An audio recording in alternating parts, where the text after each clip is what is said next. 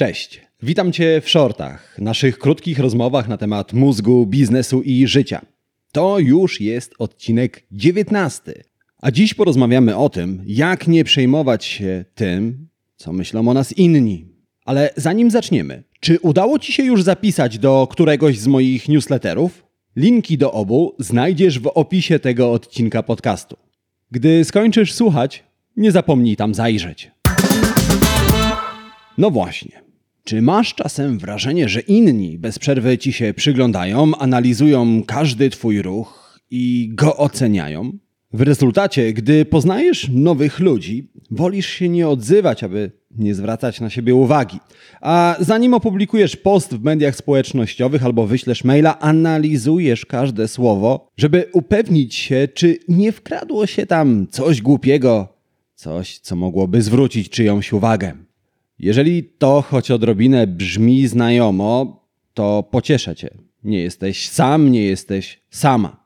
Natomiast to mentalne poklepanie po ramieniu nie rozwiązuje problemu, ponieważ to przekonanie, że inni bez przerwy nas oceniają, w pewnych sytuacjach może cię blokować. Masz coś ciekawego do powiedzenia, natomiast obawiasz się pokazać twarz przed kamerą, wobec czego nie nagrywasz rolek ani TikToków.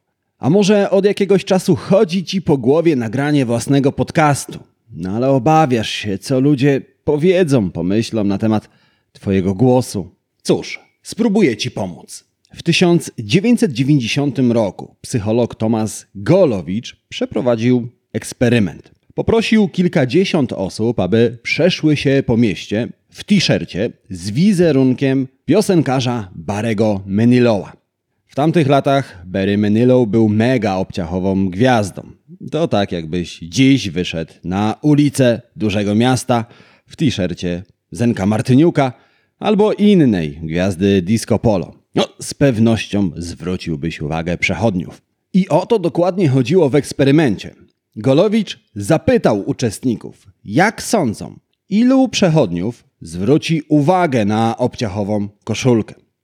Uczestnicy eksperymentu sądzili, że wystawią się na pośmiewisko i że niemal wszyscy przechodnie zauważą obciachową koszulkę.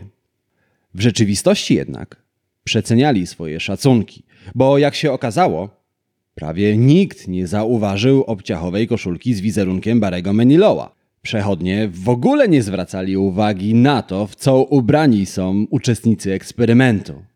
Wtedy po raz pierwszy okazało się, że przeceniamy ilość uwagi, którą poświęcają nam inni ludzie.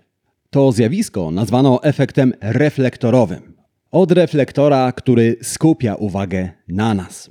Nad tym zjawiskiem przeprowadzono setki badań i wyniki zawsze były takie same. Przeceniamy ilość uwagi, którą poświęcają nam inni ludzie. Nawet gdy inni w ogóle nie zwracają na nas uwagi. W innym eksperymencie nad tym zjawiskiem uczestnicy sądzili, że mieli na czole przyklejone znamie, choć w rzeczywistości nic na czole nie mieli. Naukowcy poprosili ich, aby porozmawiali z przypadkowymi przechodniami, ze swoimi znajomymi, a później dali znać, jak często ludzie zauważali nieistniejące znamie na ich czole. Oczywiście uczestnicy sądzili, że niemal każdy zauważył znamie na ich czole. Te badania potwierdzają, że ludzie w rzeczywistości nie poświęcają nam tak dużo uwagi, jak uważamy.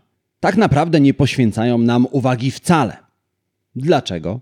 Ponieważ sami są zajęci zastanawianiem się, co myślą o nich inni ludzie, w tym również ty.